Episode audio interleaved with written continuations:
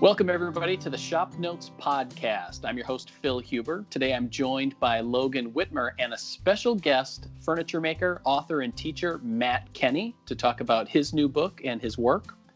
Want to just say that today's episode is brought to you by Garrett Wade, offering unique tools of exceptional quality and solid value since 1975. So, this is a first for us, Logan, that we get to have a special guest star beyond like well, family or, or I mean, I would consider John a special guest, right? Right. Yeah, he's definitely special. yeah.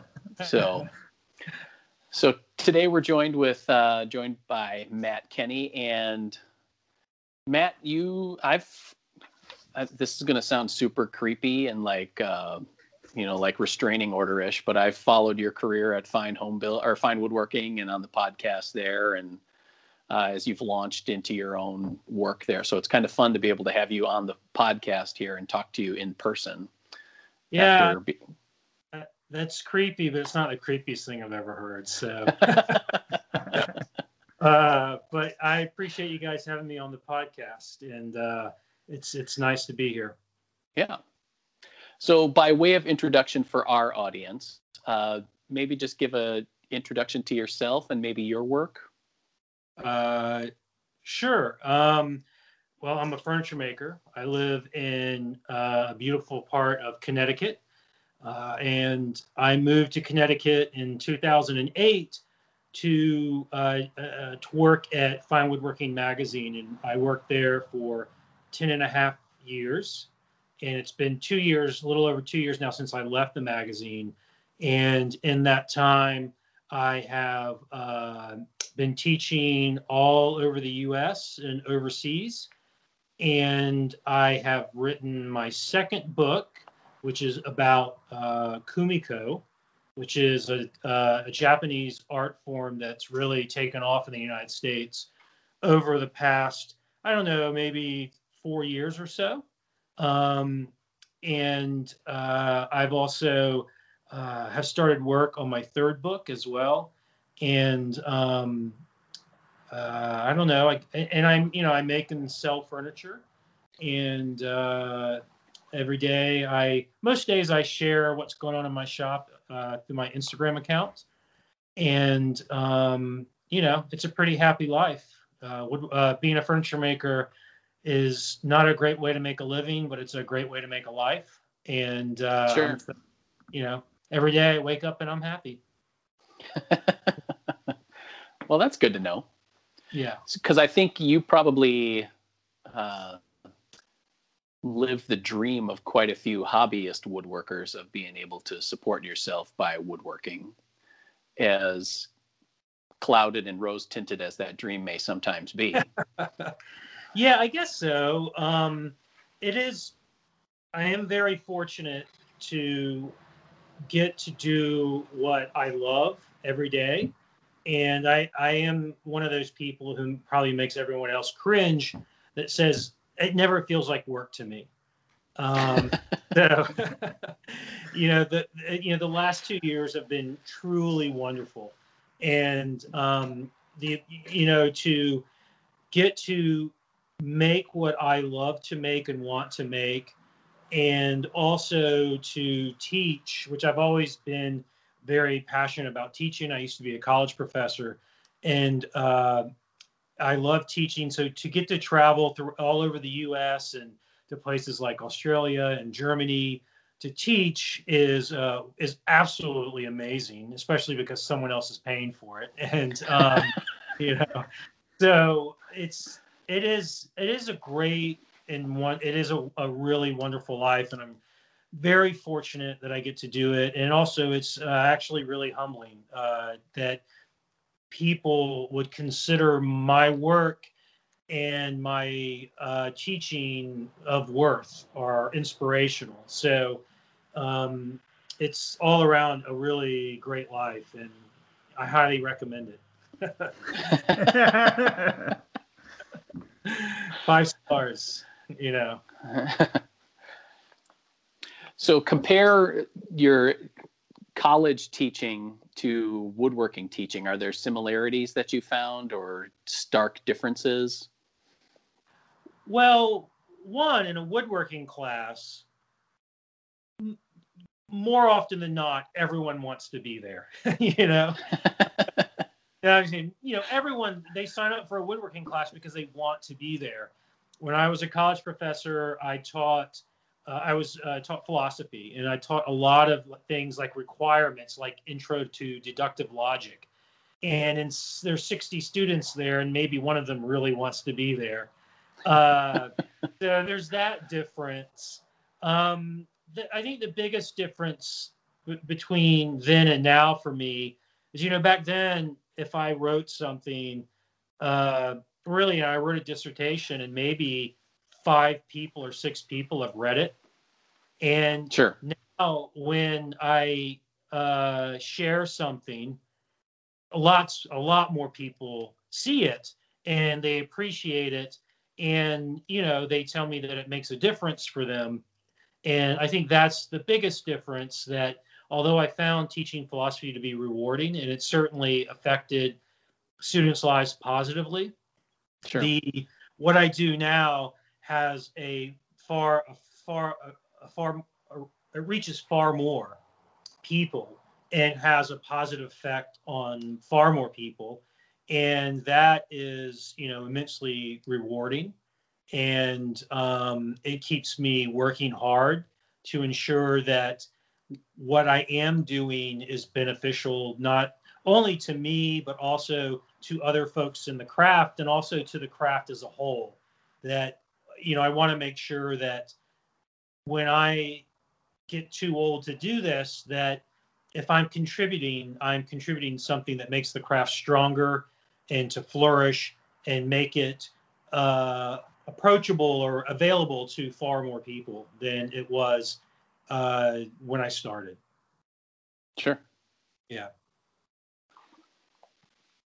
So, how did you move from, um, you know, what was the uh, journey of a woodworker to go from what you were doing and then you start into Kumiko, where you've decided to take a deep dive in that? You know, because I know a lot of people will add a Kumiko panel to this, that, or the other thing, but it's in the midst of other woodworking. Right.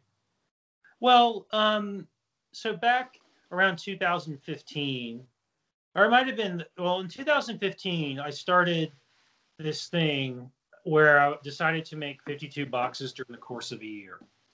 And got started in April of 2015. And I guess it was sometime during that period that my coworker and friend at Fine Woodworking, Mike Pekovich, he started to dabble in Kumiko. And that was because uh, there was there's a furniture maker in Massachusetts named John Reed Fox who is his work is mind blowing. It's so amazing, and John uses Kumiko in some of his work. And so there was a one of his pieces was on the back cover, and there was a short article about how to John makes the a pattern called Asanoha. And so Mike started to mess around with it, and we were just riding back from lunch one day, and we were talking about it, and I said, "Oh, it'd be really cool to incorporate that into some of the boxes that I'm making." And I started to think about how to do it. And so initially, I was just using the framework in in putting it in boxes. I put it in two different tea cabinets during that time. Uh, but then I started to do it more. And uh, I mean, I hate, I don't know precisely what caused Kumiko to take off so much, but I do know that it corresponded with Mike and I doing it and showing it on our Instagram feeds. Right. So people wanted to start taking it.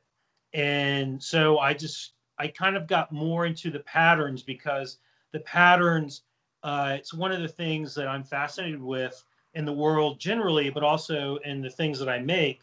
I'm interested in using like the parts of a box or the parts of a piece of furniture to create patterns. And it's something that I think the Shakers did really well. And it's one of the ways that Shaker work has influenced my own work. Uh, so I just got deeper and deeper into the patterns and and making them, and uh, it, so it's more. It's like a, I think Kumiko lines up really well with what I find interesting in the world and in furniture making. And I saw it as a way to embellish my work, but also just as something that was in and of itself attractive and beautiful. So I started to make them as like decorative wall panels. Sure. And um, realized that people really like them. So, and that people would buy them. So, from, you know, from there you have another incentive to to do it. Um, so, and then you know, uh, uh, another former fine woodworking editor who owns a publishing company now asked me if I would do a book about it, and I, and I resisted for quite a while because I didn't think that I was good enough. And uh, we eventually settled on a format that I thought was within the realm of my capabilities. And um, so that's how the book came about. But, you know, really it's just uh, an interest in pattern. And, um, you know, it's also a nice way to spend an early morning in the shop you know, sure. quietly bench. And that's, you know, often when I go into my, in the mornings when I get up, I like to start my morning quietly and sort of build up to machinery. Uh, you know, so Kumiko is a way to do that, or, you know, just using, you know, making sure that when I finish the day before, there's something that I can do at a shooting board or something like that the next morning. Uh, so, um, yeah, so the transit so the transition was partly out of my own fascination, but also because I realized there was a demand for it, that people really, really were interested in it. And so, you know, when you're self-employed, you have to be able to see opportunities and take them. Uh, so, right. you know, it was both things really. Well, Logan, you once your wife got hold of the book, Matt's book, now you're on the hook for a for yeah. a Kumiko pattern, right? Yeah, it's funny because my wife doesn't. My wife asks for stuff.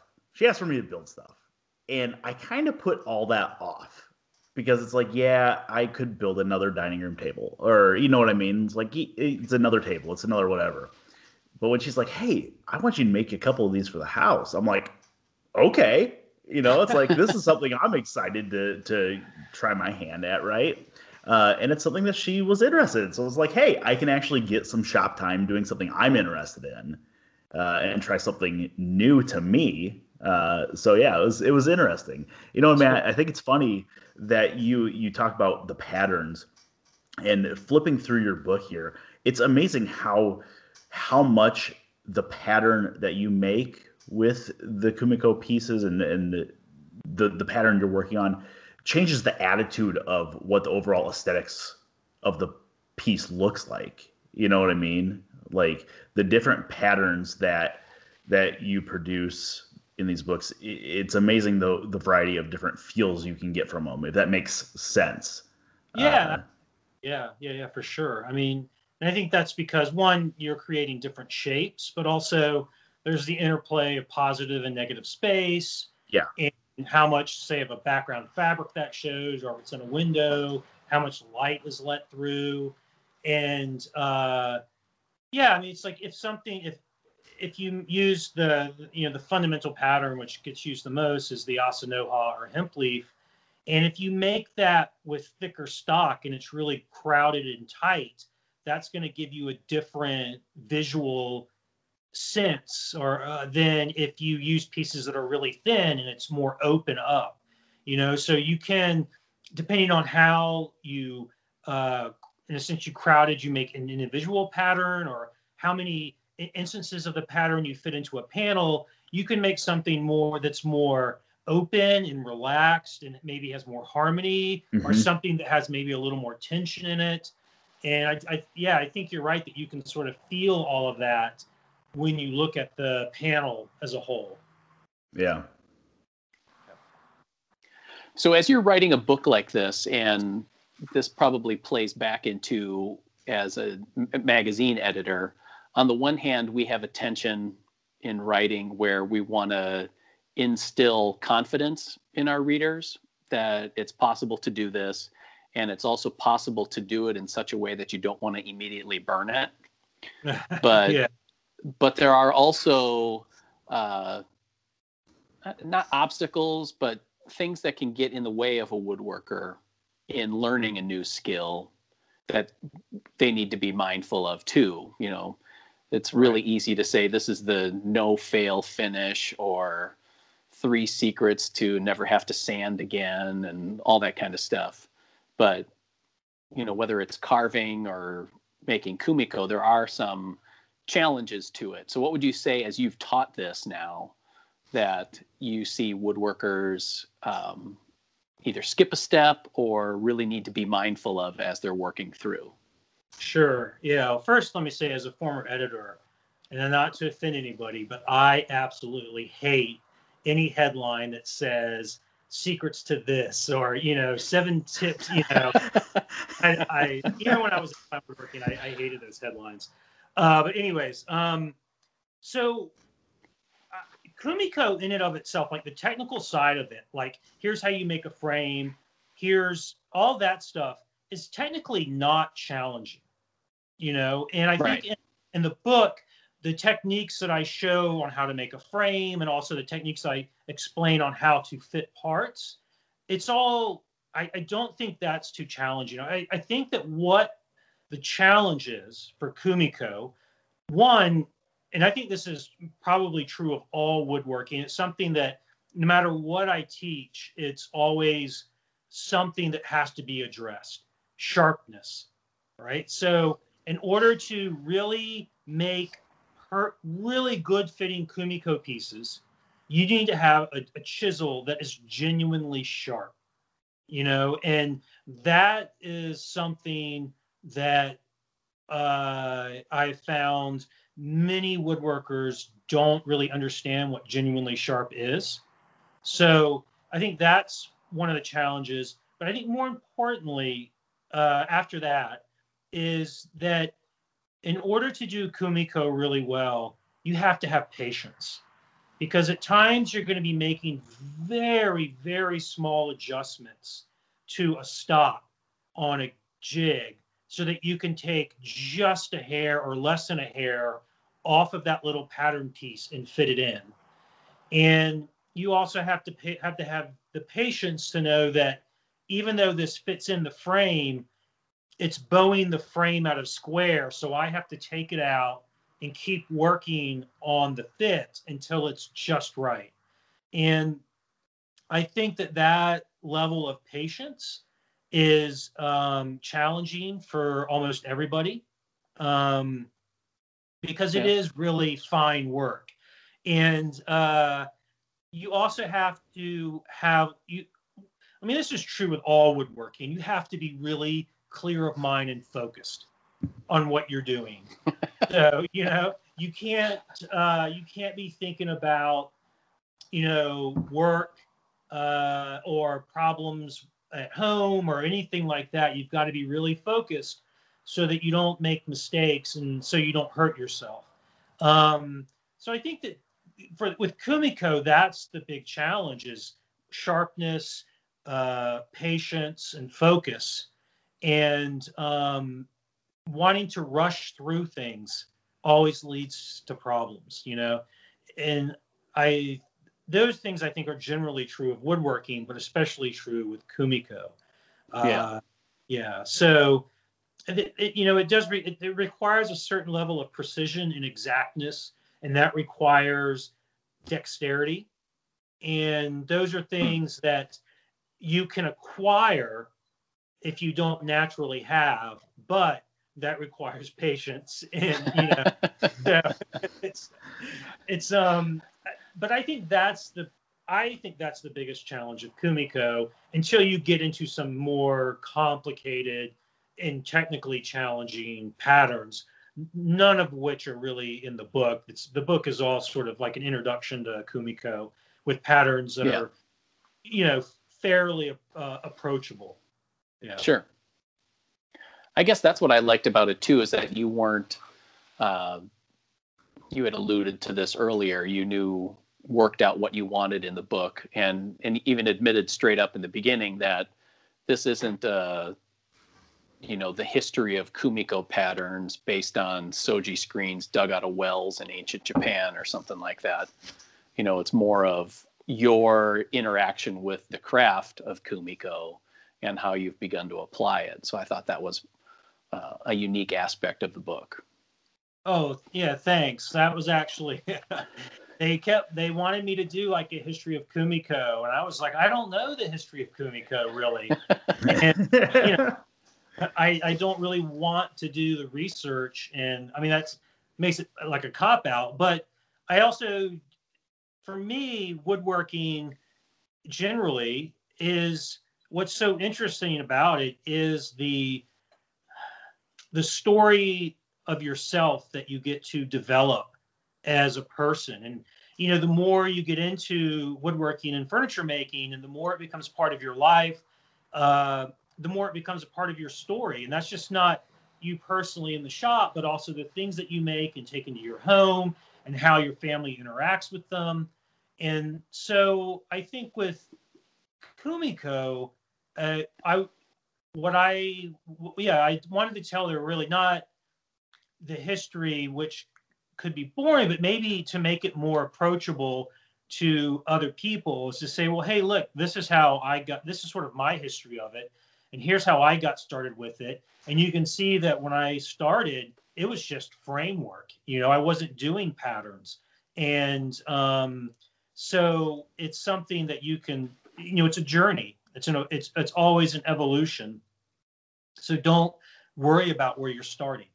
You know, just look to where you're going and how to get right. there. Yeah. Well, and I think that's an obstacle that a lot of woodworkers, you know, the classes that I've taught too, is they see your work or the work that they aspire to, and then they look at their own results, probably way too magnified than they need to, and feel like it's impossible or unapproachable. And realize that the early projects are just as valuable and beautiful as yeah. their later work. Yeah, absolutely. I mean, everything you make is a stepping stone or a milepost in your development, and everything you make is an opportunity to learn. And and honestly, you learn the most when you make mistakes. You know, if you stop and think about why you made the mistake and what you can take away how you can make sure you don't do that mistake again. You know, you can learn a lot from your mistakes, and you're in. It's a necessary part of developing in any craft is to make things, have them not turn out the way you want to, and then make something else. Whether it's that same thing again or it's something different, you have to keep making something, completing it, and then moving on to the next thing. And yeah. I'm yeah, I'm I'm asked a lot well, not a lot, but I get asked enough about, you know, by especially by young people, how do I get, I'm just starting out, how do I get to where you are? And I say, be patient. And when you're 48, you'll be where I am. You know, it's like it takes time, you know, that there is no shortcut. Um, yeah. It reminds me of when, I so I used, when in high school and college, I was a distance runner and after college too. And there's this really famous distance running book. It's, it's, a story about a guy that's training to run the mile in the Olympics, and they always talk about the the trial of miles and the miles of trials. And it's the only way that you can become a good distance runner is to run. The only way that you can become a good furniture maker is to make furniture and make it and make it and make it and make it. So, yeah, there it, it's because uh, a lot of people do look at the work of accomplished furniture makers and think they can never get there. But the truth is, you you absolutely can. You just need to make furniture. You know, right? So yeah. that doesn't make a fun cover blurb, though. No, it doesn't. just yeah, keep making it until you make it. Right but that was like when I did the the thing with the boxes. That was the whole idea. Was that I I'd gotten to a point with designing that I felt I was kind of stagnant, and I would look at the work of like say Garrett Hack and realized how mature and defined it was. And I would think, well, how did he get there? And I said, well, Garrett's made and designed a lot of furniture. So I, I thought, you know, what can I do that would allow me to design and make, design and make, and do a lot of repetitions really fast. Now, I happen to already love making boxes. So sure. I was like, I could probably make a box a week. Let me try that. And, um, you know, it was, it was, the idea was to do, to get a lot of practice doing it, you know, and you're right. It's not, it's not a great selling point, but, but it, but I think if you hear an accomplished furniture maker say that to you as a novice, as a beginner, I find that comforting. Sure. You know, because you're not being told, yeah, you'll never be like me because I have special powers. You know, I mean, the only special powers I have is a stupid diligence, or you know, you know, I'm stupid enough to keep going out in the shop, and I'm patient enough to keep going out in the shop. You know, it's not woodworking skills. It's like you know it's it's just being patient and being determined and loving something enough to go out and do it every day and that's that's all you need right yeah and being able to accept where you are um, like with your box project i thought especially um, you know you were making boxes and you used them as a stepping stone but you accepted where they are and was able to move to the next iteration or even if it ended up being a totally different box the next one of seeing it as a stepping stone. And even though you moved past it it was still a valuable it hold, held a valuable place. Oh for sure. Um, you have to and that i think that's a hard thing uh, that when you are just starting out and you haven't made much stuff it's hard to see how you can just let something go um, and because a lot of people, I'm all, you know, I've asked, been asked quite a bit, how, as a, someone who makes and sell things, how do you just let go of something and give it to somebody else, even if it's in exchange for money? And I think you have to, right, you have to look at what you're doing right now and the grander scheme of what you want to become.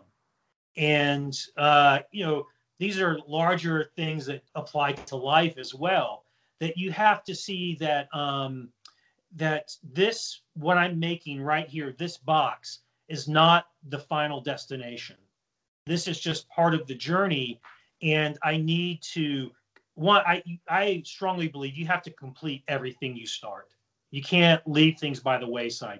You have to complete them and then you have to let go and you have to move on and you have to take you take something from it. Like here's what i learned doing that. Whether it's a technique or it's how to improve making a table saw sled or it's even just a little design detail that you can then take on to the next project. But you have to see and understand that you as a furniture maker or a woodworker or as a person you're always evolving sure and so you can't hold on to the stage where you are now because you'll never get to the next stage, you know, which mo- more often than not is something more beautiful and and more profound than what you've already done. So yeah, letting go, it's a hard thing to learn how to do, but you have to learn how to do it. And I think the only way you learn how to do it is by finding yourself in situations in life and in the shop where you have no option but to let go. You know, and a lot of times someone will say, well, what should I do with this? Because I kind of messed it up. And if I look at it and I don't see an easy way, an easy solution, I say, you know what you do? You put it in the stove, you put it in the stove and you let go and you start over. And that's okay. It's not a big deal. Everyone makes yeah. mistakes. I screw things up all the time, you know, but yeah, but I also I also get back up and keep going. Yeah. Yeah. I'm going to take a little break here and do a message from our sponsor. Then we'll get back to Matt. For 45 years, Garrett Wade has been driven by the belief that the tools you use in your shop or garden should be as enjoyable as the finished work itself. Their team travels the world to ensure each tool selected has exceptional quality and solid value for their customers. Whether it's from a regional maker of Japanese pull saws or leather crafters right here in the US, Their tools are timeless and will last for years. For their 45th anniversary, they're celebrating the makers who have been part of the journey. Garrett Wade is giving away a $500 gift card to one lucky winner that can be used for any of the high quality tools they carry for the shop, home, garage, and garden. Two additional winners will receive up to $250 in additional Garrett Wade prizes. You can enter to win the grand prize at garrettwade.com slash sweepstakes. No purchase required, and good luck. Now, one of the questions that I had for you, Matt, was uh, as a furniture maker, you know, a lot of the work, and maybe I'm just applying it from myself and translating it to you, but as a furniture maker, you end up building kind of one-off pieces because you need something for the house or uh, you're giving it as a special gift. And now in your new role, you end up moving still doing one-off stuff, but maybe more more from a production mindset. Because I know that you've done some uh, Kumiko blocks or the patterns, you know, where you'll do a batch order and things like that. Has there what what are the kind of things that you need to change in your head when you go from I'm just making one of these to I need to get 12 of these done? Sure. Yeah. Um, well, I, I think the bit, you know, one of the big things that will change is you put the hand tools down, uh, because, which I love hand tools, but you have to be uh, because you have to be efficient, right? You have to be profitable, and so if you're going to do something efficiently, and also with the least wear and tear on your body, which I know if you're 25, you're not thinking about that, but like when I make the kumiko, when I'm ripping out 4,000 strips of kumiko, that type of repetitive motion is really damaging to a body. And so I think about how can I do this efficiently, uh, quickly, and with as little wear and tear on my body as I can. And the, the Kumiko stuff is, I mean, that's a little different because I then I am making really large batches, like maybe 300 Kumiko guide blocks at a time. Right. And that that type of production is significantly different than if I'm making five to 15 boxes that are all the same. It's slightly different, but what you what you have to do it forces you to to analyze the techniques and processes that you're using and to refine them to save time and to save effort and to save materials. And oh, yeah. yeah, you also have to keep refining them. So I've been through like four or five different developments in how I rip strips out to make Kumiko parts. And I finally got into something that uh, is really not not difficult on my body and also produces much better results than the other ways I've done it. Um, so it, but it, it, yeah, it's a matter of thinking about efficiency, speed, materials, and wear and tear on your body. And then also, of course, accuracy, because if you're producing something in, ma- in mass to sell to people, the it has to be high quality because when if it goes out the door not high quality, you've just wasted or you've just cost yourself way more time and way more money to fix the problem than if you had solved it in the first place. And issues still arise, you know, right. and, and I still have to go back and someone will say, Hey, you know, I got a couple of frame strips that were tapered and they're too thin, you know. So I, when I'm making stuff now, I think ahead and go, okay, well, I know I only need 20 orders of this frame, but let me make 30. And that way I'll have extras on hand in case problems arise, things like that. So, but if if you're making like I've done also things sort of like group buys to my for my Instagram followers where it's like if 20 of you buy this box, then I'm able to sell it at this price instead of the higher price if it was just for one. Oh and, yeah yeah, when I do that, again, it's like, okay, if I were making this as one off, this is how I would do it. But if I'm going to make it as 20, then it makes sense to make a pattern that I can pop the front of the box in and route that little finger relief and do it in five minutes as opposed to a half hour. Um, and you and you think of other ways, you know, uh, one of the things like so when I make boxes like that, I tend to make them painted boxes. And that's because now all of a sudden I can let myself not do a four corner match around the mm. box. And that speeds up work dramatically. But oh, in sure. order to do a painted box, you have to design something that'll be attracted if, if, it, if it's painted.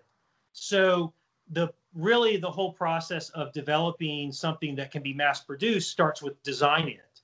And so when you're designing it, you think about what type of joinery can I do that's quick but accurate and strong? Okay, what kind how should I secure the lid in or how should I put the bottom in? You know, do I do a rabbet and glue it into the rabbet or do I do a groove and have a floating bottom that's solid wood? You know, so you you rethink the design to make so that it enables you to have processes that are fast and efficient and accurate and also produce a product so to speak that is attractive. I'm actually i'm really i love it that challenge. Especially yeah. the part of making it making it beautiful. I love that part. I love because nothing i ever make is complicated. I love simplicity in design, but also simplicity in construction. So um, I, I love that part of the challenge. Yeah, I, am thinking of uh, kind of a different branch of the woodworking tree, but Jarrod Stone Dahl and his stuff on craft and craft production that he's done some writing on that I think is kind of interesting too. Plays a lot with what you were saying, where you know if you were to put out all of the boxes that you've done, there's definitely a family resemblance. And maybe from the back, it they look identical, but the first one and the 200th one are vastly different when side by side. You know that there's this process of evolution in in the process and in probably the aesthetics and the look, just as you've grown as a woodworker and a furniture maker between those two boxes. Yeah, absolutely. There is. Uh, if you look at the 52 boxes I made, there's definitely things that tie them all together. But if you look at the first one versus the 51st and 52nd one, you can see there's a lot of growth there. And um, it's I've actually been thinking a lot about this particular topic over the last several years, and I don't know how I don't. I will say there is a book in in in my head that is about about how you design furniture for a house that so that you know honestly so I, I don't want a house that's full of arts and crafts furniture. I know some people do but and that's fine. It's beautiful stuff. I don't want even a single piece of it in my house to be honest but my personal taste.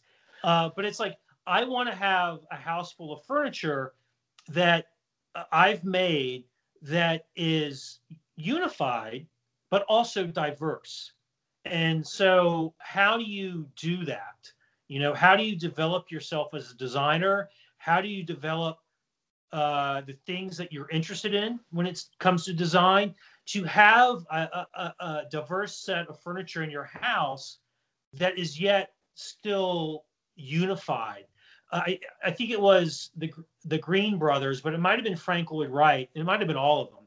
Who's you know they would design furniture for their homes. And they were totally against the idea that the owner would sell the house and take the furniture with them. They're like, right. no, no, no. This furniture only makes sense in this house. And I'm I'm interested in that idea. And it's part of I've lived in my current home for two years. And I when I moved in, I really didn't have any furniture, much to my kids' chagrin. And uh, and it's like, well, I didn't want to have furniture because I'm going to make it. I'm forcing myself to make furniture for my house, and I'm and I'm learning about that process of making things that feel at home in your house. Right. Yeah, I don't know. I probably went off on a tangent there, but no, no, that's it's totally legit because I think that's um, I think that's something that's difficult for some woodworkers to wrap their heads around is being able to um, make something that's unique to them while still allowing like a range of expression in that making you know that it doesn't you can be influenced by shaker stuff but it doesn't mean that all of your stuff has to look like Christian Becksvoort made it you know? Right that right. Unless you ask chris that and then he'll say yes it does. Right.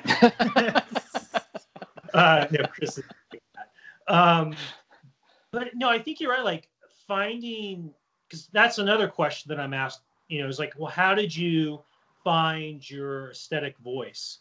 And although it makes me a little uncomfortable to say things like this, I do think that I, if I like, if I make a box or a wall cabinet or something, I do think that people can identify it as something that I designed and made. And um, I think, and I, so I've thought about this a lot about how is it that I came to that.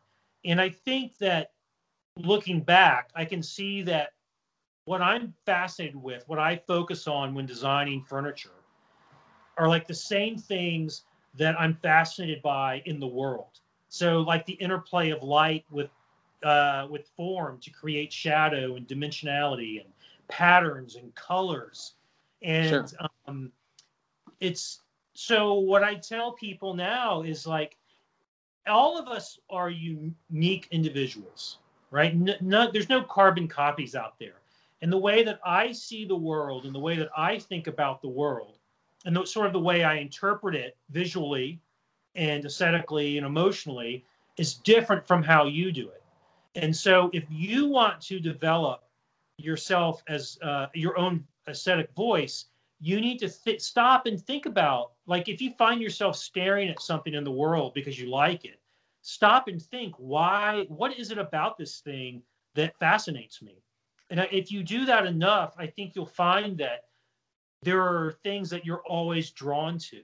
And then you can take those things and start to figure out ways to put them into your work you know?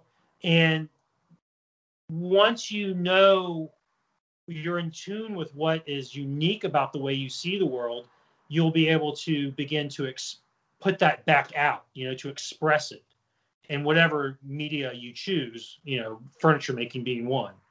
So, yeah, that's something that I, I do think is a challenge.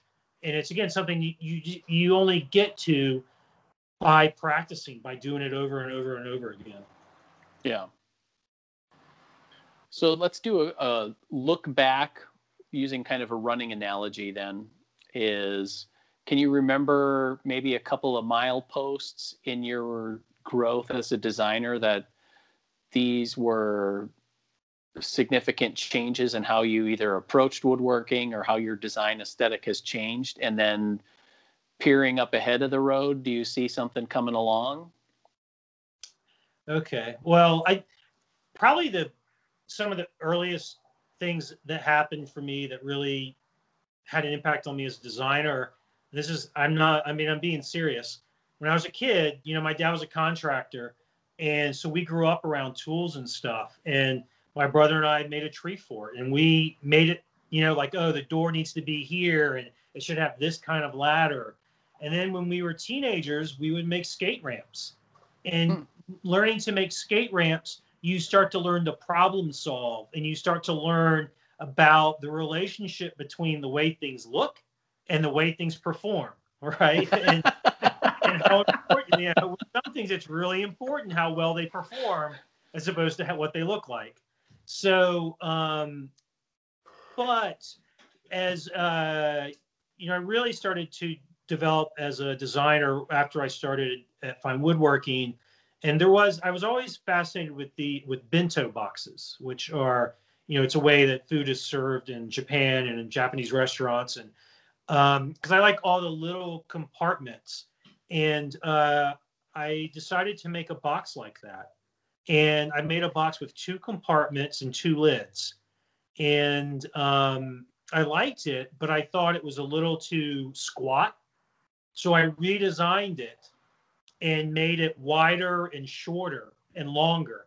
And it was like, boom, that's what I was going for. And uh, and it also d- started to define my aesthetic in the sense that the lid was set, the two lids were set down into a rabbet and they were a little bit proud of the sides. So, and I wanted to do that to create shadow lines. And I also had the bottom come out beneath the sides so that the box would sit up off the surface and that would create a shadow line around the bottom. And I put fabric in that box, and that was like the, my first foray into using fabric. So that was like a big turning point. Uh, and then I just I really wanted to make a shaker oval box, but I didn't want to make a shaker, shaker oval box because I'm by nature a contrarian, and everybody makes oval boxes. I, I'd seen round boxes, but I did I thought the techniques that the shakers used are awesome, but they're also kind of an you know involve steam bending and all this stuff. I was like, what if I turned a box? And I, I live very close to Hancock Shaker Village, and they have a round barn there. And I was like, I'm going to make a box that kind of looks like the round barn, and I'm going to use milk paint on it. So I milk paint, used milk paint on the body, and then all of a sudden I was using milk paint with solid wood. And that was like a really pivotal thing for me. I do, I regularly acknowledge that one of the things that makes my work identifiable is that I use milk paint in ways that you should do things that other people haven't traditionally done. Right? Right. So I'm not afraid just to paint a box body. And, um, and uh, I do get eyebrows raised by that. yeah. So, but um, you know, I when I was learning to make furniture, like back in the early 2000s, the idea that you would paint wood was, you know, apoc- you know, it was heretical. And Right. I do. Part of me takes joy in painting things for that exact reason. You know, sort of like you know, giving the finger to the old guys. But um, uh, so that was really pivotal when I first started to use milk paint and not be afraid to use milk paint. Um, you know, the introduction of Kumiko into my work was really important. Um, and there are smaller things like the first time, like I made like a jewelry box with three levels. And instead of having it all be in one case, I broke the three levels into individual boxes and put painted spacers between the boxes. And this idea of like taking the structure of a piece of casework and blowing it up and making it individual pieces and bringing it back together. Uh, Right. Something that I'm still fascinated by. Uh, going going forward, yeah, I mean, right now I'm working on a credenza for my office, which uh, is a, I think a step forward. But the thing after that is a stereo console for my living room, uh, which is going to introduce. Um, I'm going to start using uh, inlay for that, but of course, it's not going to be traditional inlay. Um, I also, in, like in my fun time, I do illustrations.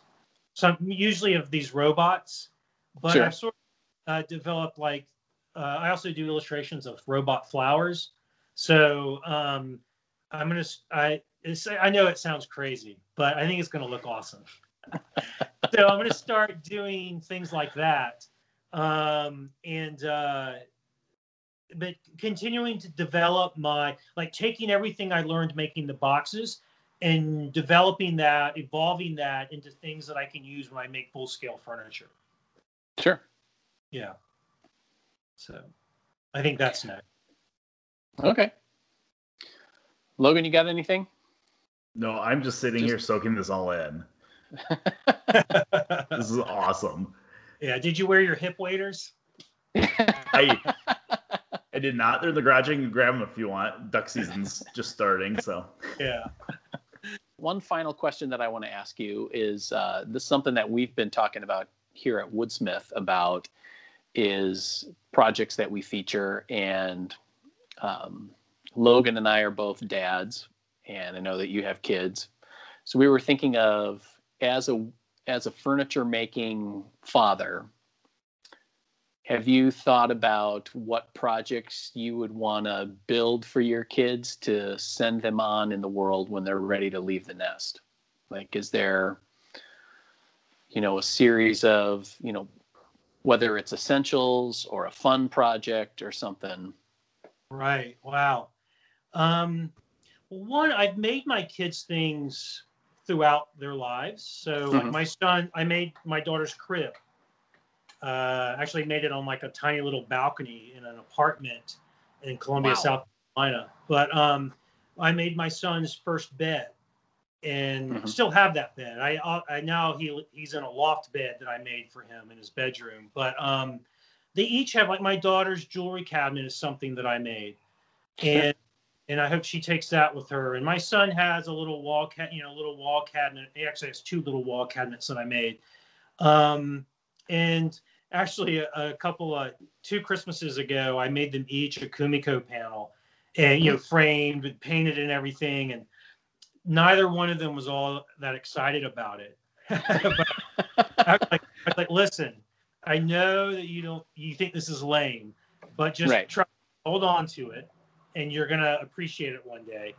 And um, I think though, if they were to move out and to move in somewhere like an apartment or whatever, I think what I would want to make for them is something tremendously utilitarian.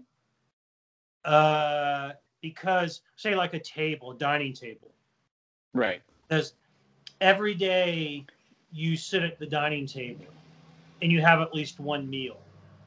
Right. And so that dining table becomes a part of your daily life and starts in, in you know even in a subconscious way starts to give meaning to your life and that way maybe selfishly for me every day they're sitting down at something that i made for them and it's something that's becoming more and more part of their life on a daily basis you know so as opposed to making them something really uh you know like a like a high boy or something like that you know? Like you know nobody wants a high boy anymore.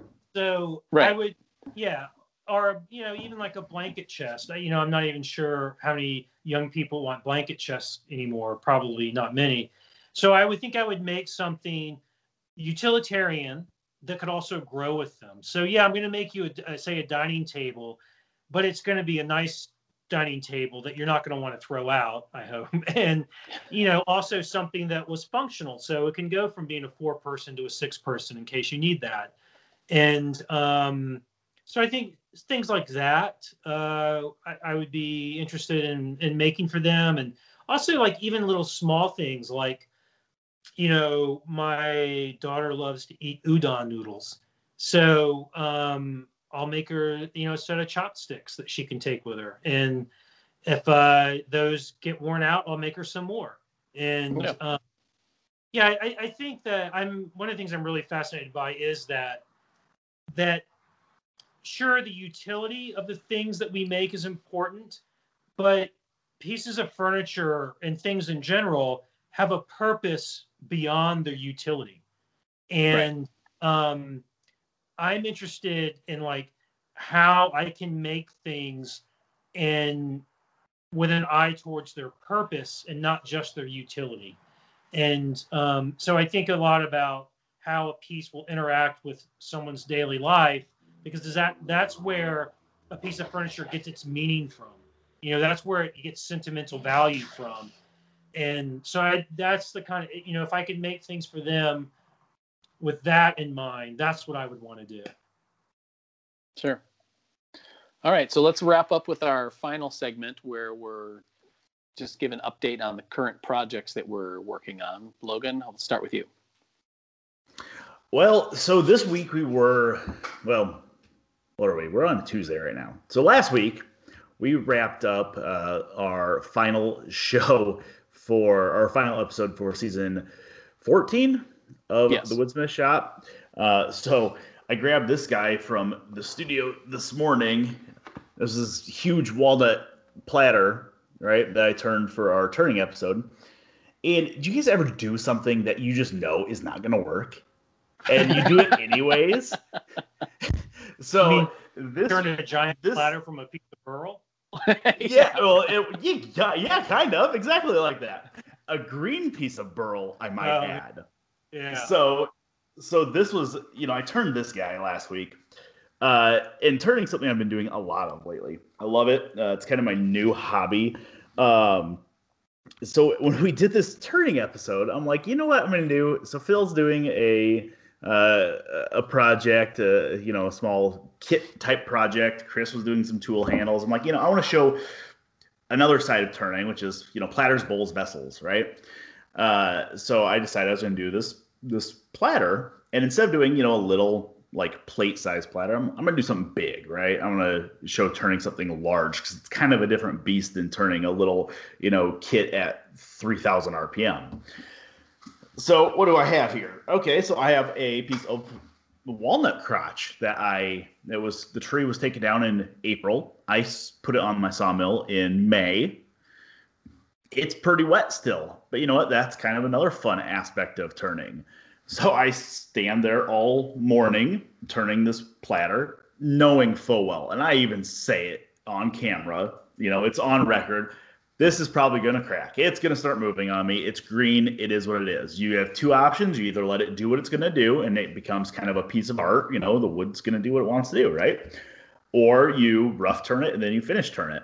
I decided let's turn it finish size. Let's make it. Let's let's let the wood be wood. It's going to move. It's going to do what it wants to, especially with this being a fairly green piece uh, of of walnut.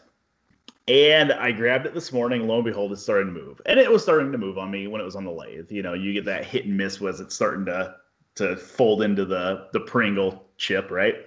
Uh, but you know, as I grabbed it this morning, I can feel some of these cracks are opening up a little bit. Some of these knots are starting to to curl up a little. So you will see what it's gonna do. You know what? It's gonna be one of those things. I'm gonna let it do whatever it will, and that's the end of it. So I think the way you handle that is that you tell everybody that you're turning a walnut taco shell. exactly. Eventually, that's what it is. yeah. Well, you know, and you always see a lot of these turners that will they'll turn something paper thin and they'll naturally let it curl and it becomes kind of a natural fluid form, which I think is kind of cool. And and who's to say that a platter has to be round? You know, traditionally bowls and platters were always turned green and they're going to do whatever they do.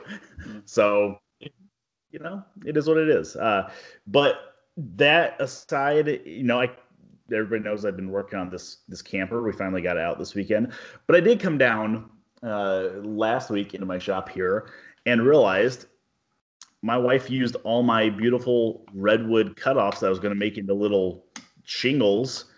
She used them as paint spacers as she was painting these camper doors. So now, you know, all my beautiful redwood pieces have paint all over them. My staves are all covered in white and green paint. So maybe I'll take a, uh note out of Matt's book and start painting my Next old project. growth redwood. Yeah. I don't know if I would do that, but because I mean, I got like I have two of these. I have two of these coopered blanks here Uh. to do turn birdhouse or do some round birdhouses. I had enough staves to do another one, and I was going to do that, but now I got all my little beveled edges are all covered in white paint. So yeah. She's like, they were sitting there. I thought I was supposed to use them as spacers. It's like I got a sh- shelf behind you full of them, full of I- uh, standoffs. I was teaching a class once, and we started class by I was talking about which boxes we're going to make, and I was like, "We're going to make this box. You've got you all brought cherry to make it out of, and we're going to paint it." And this person says, "I'm not painting my beautiful cherry," and I said, "Who said your cherry's beautiful?" and said, "I was like, it's not paint it." Uh, Sorry. no. Uh, that's all right. So I'm working on a old radio cabinet that belonged to my grandparents and uh, transforming it. Well, it had been transformed into a bookcase long ago and covered in contact paper because wood grain contact paper is better than regular wood, I guess. But so I'm working on that and veneering the doors and um, finishing it up, and I'm hoping to get that wrapped up in the next couple of weeks, just because this one has been sitting around pretty much the whole of the COVID season, and it just needs to have some closure right now. So, say you've veneered those doors months ago. Yeah, I did, but part of it was I needed to before I could do the final size on the doors. I needed to wrap up all the modifications that I was going to do on the case so that I knew how I'm going to cut these down to their final size so that it still all fits. So, so you listen to Matt, you start a project, you finish it. Right. Well, I'm trying. That's really important. Yeah. so, Matt, how about you? Oh, what am I working on right now? Um, well, let's see. I'm just finishing. I'm just doing the last bit of finish on a small tea cabinet that I made um, as part of uh, my podcast. Uh, then I last week I had a student in my shop and we made a he made a wall cabinet and I made a wall cabinet that needs uh, pulls and drawer bottoms made. Um, so I got to get that done.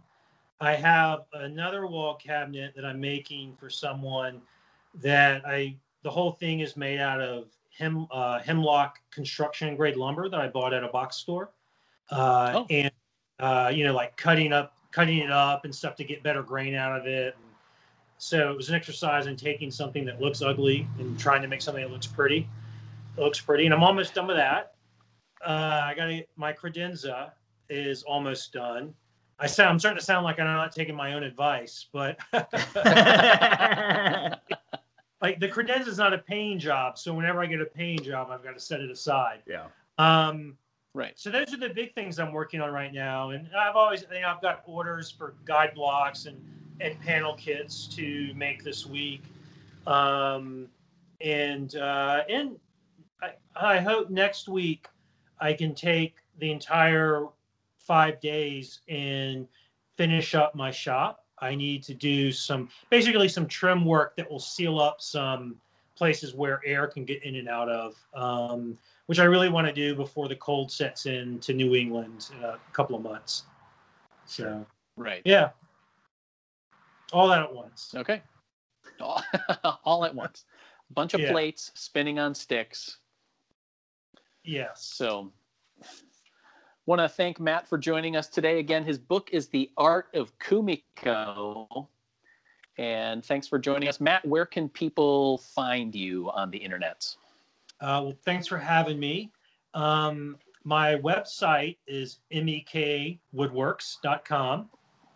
And every the best place if you want to keep up with what I'm doing in the shop uh, is my Instagram, which is also MEK Woodworks. And you know, I don't. Re- I'm on Twitter with the same handle, and there's a Facebook page, but you know, it's Instagram is really really where I'm active the most. I said Instagram. Okay. Yeah, Instagram. Yes. So yeah, Instagram, and then if you're curious about if you need Kumiko guide blocks or you want to buy a panel kit because you're not quite ready to make all the parts for that, you can find that stuff in the store on my website, and you know copies of my books and things like that. So yeah. Okay. But and I have a YouTube channel too. All right. And you have a podcast as well, right? I do have a podcast. Uh, it's called the Matt and Joe Woodworking Fun Hour, where I'm teaching. It's the the guy that taught me to make furniture. His name is Joe, and he never asked for anything in return. And so then I met this guy Joe, and he asked me if I would teach him woodworking, and I was like, "Well, I think this is finally my turn to repay my Joe." so the podcast is mostly about me helping Joe learn how to w- work wood and to make furniture. Sweet. Yeah. Just fun. All right. We'll we'll put a link to Matt's book and his website and Instagram page on our show notes page, woodsmith.com slash podcasts.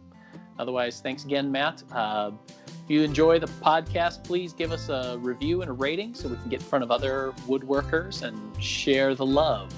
Otherwise, we'll see you again next week. One reminder that today's episode was brought to you by Garrett Wade, offering unique tools of exceptional quality and solid value since 1975.